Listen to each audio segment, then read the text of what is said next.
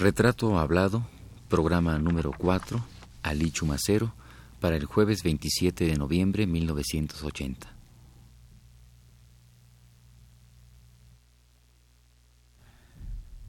Radio UNAM presenta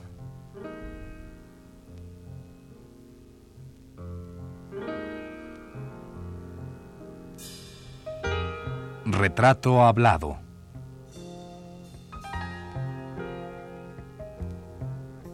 Ali Chumacero.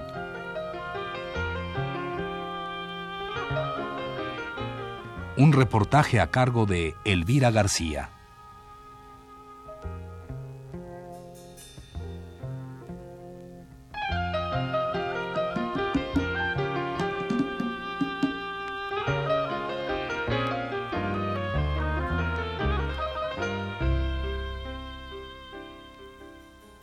Responso del peregrino. Yo, pecador, a orillas de tus ojos miro nacer la tempestad. Sumiso dardo, voz en la espesura, incrédulo desciendo al manantial de gracia.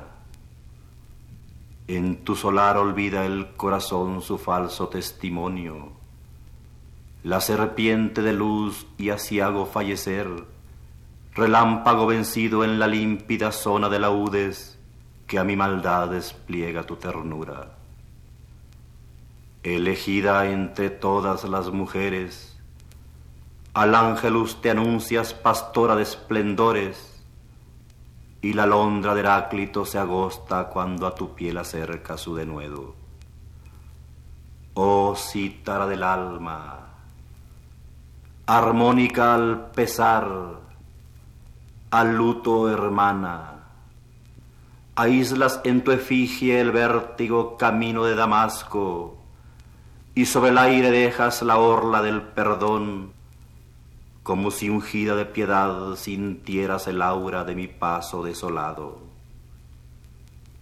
María te designo, paloma que insinúa páramos amorosos y esperanzas, reina de erguidas arpas y de soberbios nardos. Te miro y el silencio atónito presiente pudor y languidez. La corona de mirto llevada a la ribera donde mis pies reposan, donde te nombro y en la voz flameas como viento imprevisto que incendiara la melodía de tu nombre y fuese sílaba a sílaba, erigiendo en olas el muro de mi salvación hablo y en la palabra permaneces. No turbo si te invoco el tranquilo fluir de tu mirada. Bajo la insomne nave tornas el cuerpo emblema del ser incomparable, la obediencia fugaz al eco de tu infancia milagrosa. Cuando junta las manos sobre el pecho, limpia de infamia y destrucción, de ti ascendía al mundo la imagen del laurel. Petrificada estrella, temerosa frente a la virgen tempestad.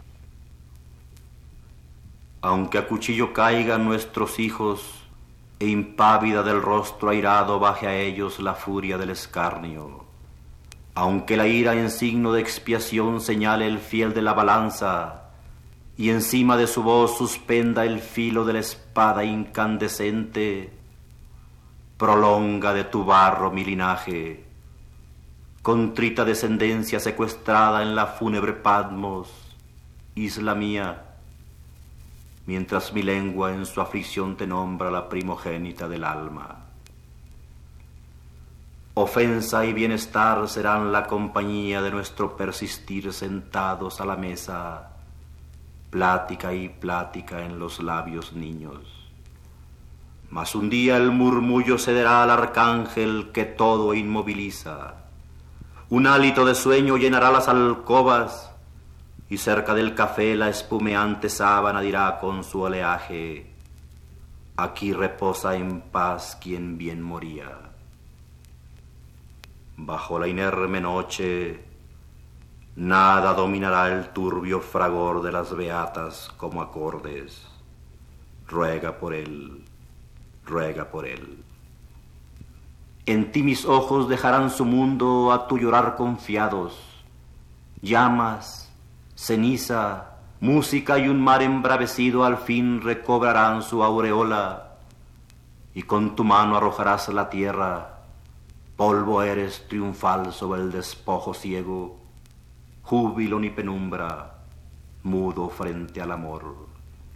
Óleo en los labios, llevarás mi angustia como Edipo su báculo filial lo conducía por la invencible noche. Hermosa cruzarás mi derrotado himno y no podré invocarte, no podré ni contemplar el duelo de tu rostro, purísima y transida, arca, paloma, lápida y laurel. Regresarás a casa y si alguien te pregunta, nada responderás. Solo tus ojos reflejarán la tempestad. Ruega por mí mi impía estirpe, ruega a la hora solemne de la hora el día de estupor en Josafat, cuando el juicio de Dios levante su dominio sobre el gélido valle y lo ilumine de soledad y mármoles aullantes. Tiempo de recordar las noches y los días, la distensión del alma, todo petrificado en su orfandad, cordero fidelísimo e inmóvil en su cima, transcurriendo por un inerte imperio de sollozos, lejos de vanidad de vanidades. ¿Acaso entonces alce la nostalgia, horror y olvidos? Porque acaso el reino de la dicha solo sea tocar, oír, oler, gustar y ver el despeño de la esperanza. Sola comprenderás mi fe desvanecida, el pavor de mirar siempre el vacío y gemirás amarga cuando sientas que eres cristiana sepultura de mi desolación. Fiesta de Pascua, en el desierto inmenso añorarás la tempestad.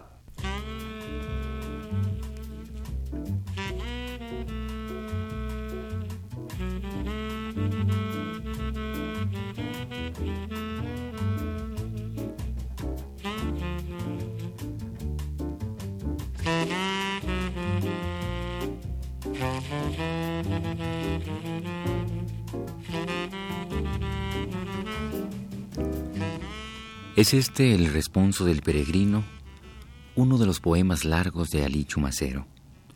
Sobre dicha obra, el crítico y poeta Marco Antonio Campos ha dicho en el prólogo al libro Poesía completa.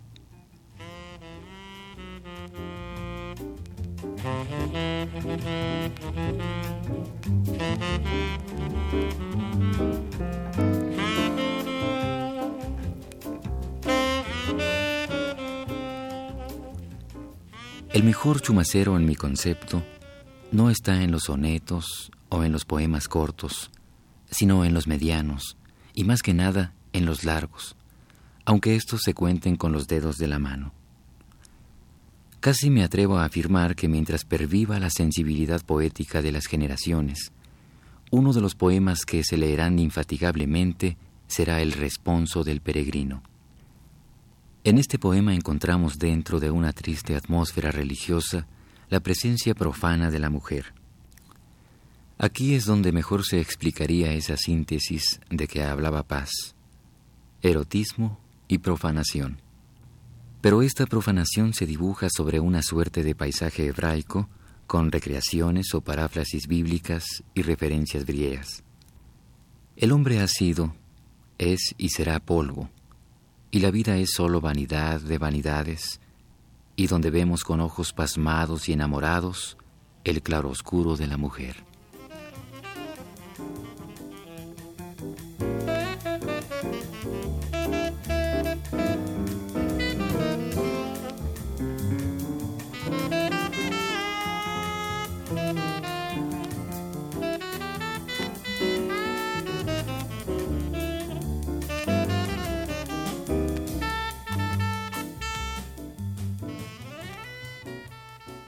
Entonces, maestro, sin, sin querer mucho estar en la literatura o sin querer mucho ser escritor, es decir, usted se empapa de la literatura y se mete de lleno a hacer una revista como Tierra Nueva, ¿sí? Exactamente. No es que yo quisiera ser un escritor, sobre todo no quería ser un poeta. A mí me interesaba más ser un crítico literario. O por lo menos era lo que yo pensaba que podría ser. Mi interés estaba en la lectura y en consecuencia yo podría escribir sobre lo que leía. La poesía era totalmente al margen. A la postre parece que lo más importante que hice o que he hecho es la poesía. Sin embargo, yo creo que sería interesante que hiciéramos un libro de, prosa, que yo publicara un libro de prosa para, para ver durante todos esos años de crítica literaria, de reseña de, libros, ver que, cómo en mi prosa, en mi trabajo, se reflejaba mucho lo que estaba pasando en esos momentos, es decir, durante un cuarto de siglo, porque no es un trabajo que haya durado 15 días, ni, ni 15 meses, ni 15, ni 15 años, sino 25 años. Entonces, eh, lo que sucede es que eh, a usted se le ha enfocado más hacia el lado del poeta y no hacia el lado del crítico o el reseñista, como usted habla de libros. ¿Y para usted, ¿cuál sería la labor más importante propia? La de la poesía, obviamente, la del poeta. Lo que yo digo es que sería útil y va a ser, porque va a ser un libro de, selección de trabajos, de prólogos, de reseñas, de ensayos literarios para hacer un libro que venga a compensar un poco, que no deje solo el pobre libro de poesía que he hecho, que es muy pequeñito, uno un poco más grueso, más, más robusto, que compense el gran valor de la poesía con el modesto valor de la prosa. Tiene que ser un libro mucho más grueso para que en cantidad pues equilibre la, calidad de la poesía. Claro. Maestro, Tierra Nueva nace eh, con usted, con, con otras gentes que usted ha mencionado, ¿Y eh, cuál era la intención de, en sí de, hacer una revista literaria, concretamente Tierra Nueva, y si esta revista cumplió realmente su cometido? Sí, concretamente, como toda revista, Tierra Nueva procuraba crear una generación. En este caso, crear una promoción, es decir, un grupo de, de escritores que dentro de una generación trabajaban con ciertas ideas. Ideas que eran muy, muy literarias, porque no, no, éramos, ninguno de nosotros era un, hombre político, sino éramos escritores. Entonces hemos hecho, hicimos Tierra Nueva para trabajar en ámbitos puramente literarios. Derivados, en el caso de Leopoldo, sea la filosofía, que lo hizo muy bien, y un poco a la plástica. Allí presentamos trabajos de Julio Prieto, trabajos de grabados, trabajos de Paco Zúñiga, de Chávez Morado y de muchos más pero fundamentalmente era la literatura. Y en cuanto a generación, fundamentalmente queríamos crear un grupo y lo creamos que fuera útil a, la literatura. Aparte de nosotros, eh, que hemos visitado tantas veces, estaba gente como Manuel, Manuel, Calvillo, un hombre muy capaz. Estaba gente como Casanueva Mazo, un poeta muy, muy notable. Y otros más más jóvenes, menos jóvenes, que trabajaron con nosotros y que lograron que esa revista tuviera cierto relieve en la historia de la literatura. Pero eh, yo lo que eh, la pregunta final que le hacía yo eh, al respecto de Tierra Nueva era si había cumplido su cometido. De alguna manera la intención también no era solo que el grupo pequeño o grande de literatos de esa época se comunicara a través de esa revista, sino que la gente conociera la obra de estos hombres. Sí. Eh, ahora el cometido se cumplió ampliamente. Muchos de los escritores salieron luego a hacer sus obras y, y continúan dentro de las eh, corrientes literarias. Continúan trabajando. Entonces el propósito inicial de crear una expresión de la juventud, en ese caso sí, de muchachos, se completaba con crear a la vez un grupo que persistiera en las tareas literarias o por lo menos en las tareas culturales, que no es por lo menos, puede ser por lo más, en las tareas culturales. Eso se, cumplió debidamente. Nosotros, eh, pasado el tiempo, claro que nos fuimos, a, nos fuimos por razones de edad, nos acoplamos mucho al grupo de, Octavio Paz. Octavio Paz así en ese momento, al final de, de los 40, es decir, a finales de los 30, eh, hacía la revista que se llama Taller. Nosotros coincidimos en la parte final de su revista con Tierra Nueva. Entonces casi, casi morimos al mismo tiempo. La revista deja de publicarse más o menos al mismo tiempo las dos.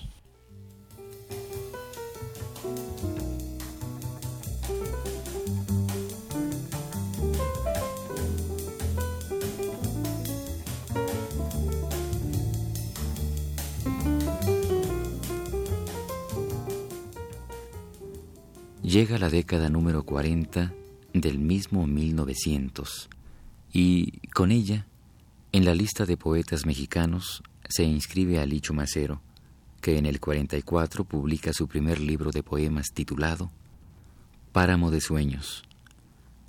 Algunos poemas de ese libro ya habían sido publicados antes en el suplemento de aniversario de la revista Tierra Nueva, en la que, como el mismo Ali nos ha dicho, Participaron él, José Luis Martínez, González Durán y Leopoldo Sea, patrocinados financieramente por Octavio Barreda. En Páramo de Sueños ya se veía venir al poeta que había de consagrarse en años posteriores.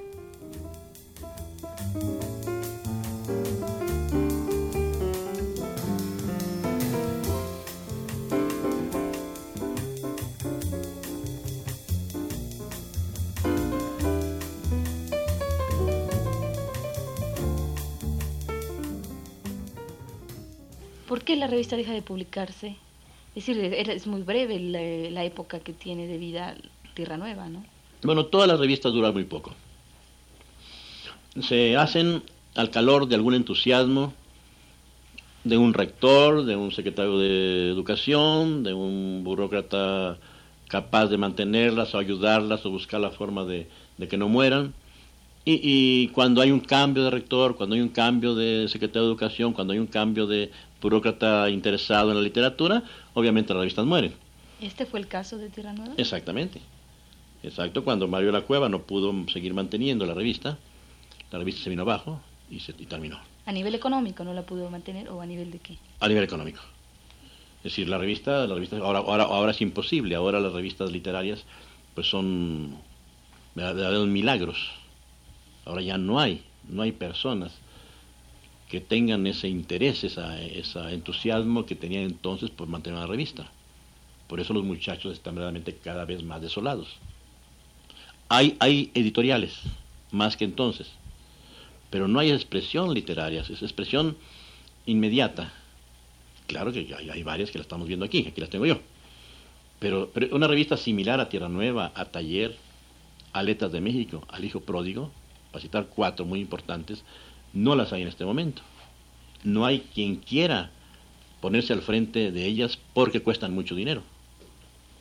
La, sociedad se ha desarrollado de tal manera que ya la burguesía pues le encanta ir al, al ballet, sobre todo si es extranjero, les encanta ir al, a, la sinfónica, sobre todo si viene de Londres, les encanta ir a una exposición, sobre todo si es de Mirón, son capaces de ayudar a muchos, a muchas formas de, expresiones culturales, pero poco, muy poco a la literatura. Yo ignoro por qué. Y esto es una desgracia, ¿no? Exactamente, es una desgracia porque si la literatura se ha desarrollado como se ha desarrollado muchísimo a, partir de hace, digamos, de 1950, la literatura se ha multiplicado, se ha desarrollado muchísimo. No digo que sea mejor o peor, pero evidentemente los jóvenes escriben mejor ahora que como, escribían los, los, de antes, como escribíamos nosotros. Son muy buenos escritores. No hablo de estética, hablo de expresión. Son buenísimos. Y entonces, claro que han ido a los periódicos. Van a siempre, van, bueno, ¿para qué digo? Van a los periódicos y ahí tienen su expresión literaria. Pero yo pensaría que sería utilísimo casi necesario, casi imprescindible, que hubiera una revista literaria, o dos o tres, representantes de las tendencias que hay en este momento, aparte de vuelta, aparte de ese tipo de revistas uh, ya de mayores, en que los muchachos, los que tienen ahora 20 años o 25, pudieran expresarse, que no fueran el escritor que admiten en aquella revista eh, más o menos bien más o menos bien hecha, más bien hecha que menos, y le publican un poema, sino que el muchacho, los muchachos de 25 o 26 años tuvieran sus revistas y ellos mismos determinaran el destino de su revista, la política a seguir y que esa revista significara mucho o todo de lo que ellos piensan acerca del mundo de la literatura.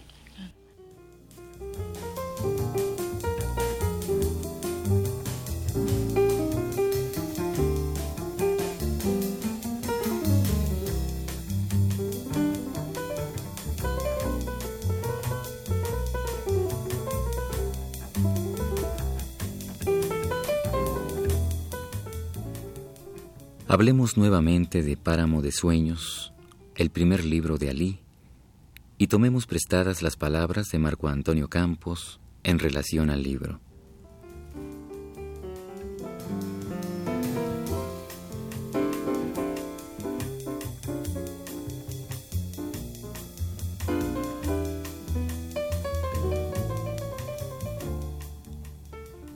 Si bien Páramo de Sueños es un saldo de cuentas con sus acreedores, Villaurrutia, Gorostiza, Cernuda y los clásicos españoles, se observa una voz, si no nueva, sí distinta. Una voz casi o abiertamente desolada, que no hablará, salvo en momentos excepcionales de alegrías de la vida.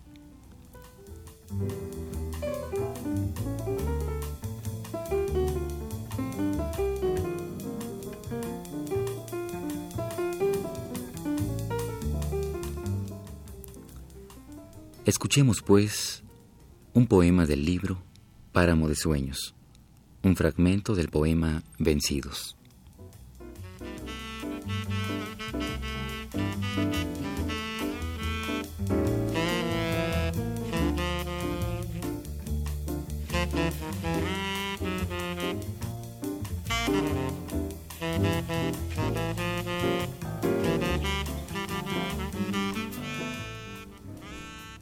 Igual que roca o rosa, renacemos y somos como aroma o sueño tumultuoso, el incesante amor por nuestro duelo. Fugitivos sin fin que el rostro guardan, mudos cadáveres precipitados a una impasible tempestad. Y morimos en nuestras propias manos, sin saber de agonías, caídos descuidados al abismo, a través de catástrofes en nuestro corazón dormidas. Así tan simplemente que al mirar un espejo hallamos dentro sombras silenciosas o una paloma destrozada.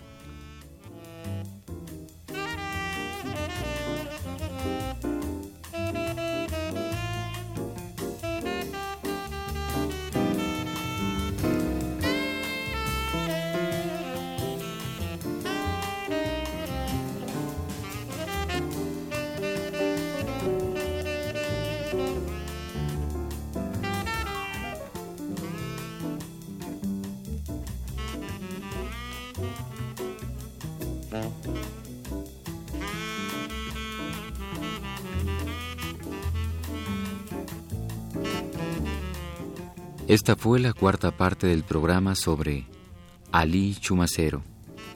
Le invitamos a escuchar el siguiente el próximo jueves a las 10 de la noche.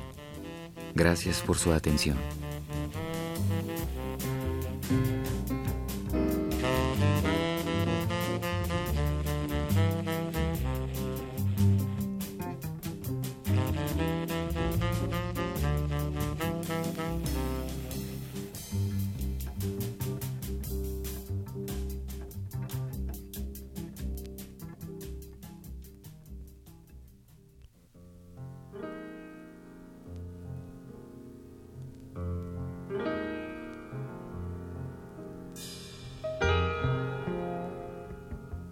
Radio UNAM presentó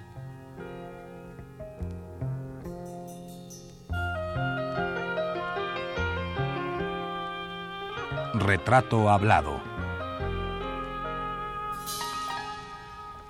Ali Chumacero.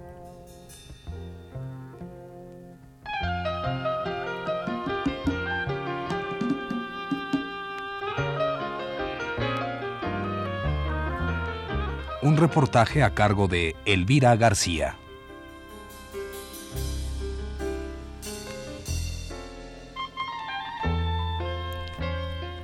Conducción técnica de Manuel Garro en la voz de Fernando Betancourt.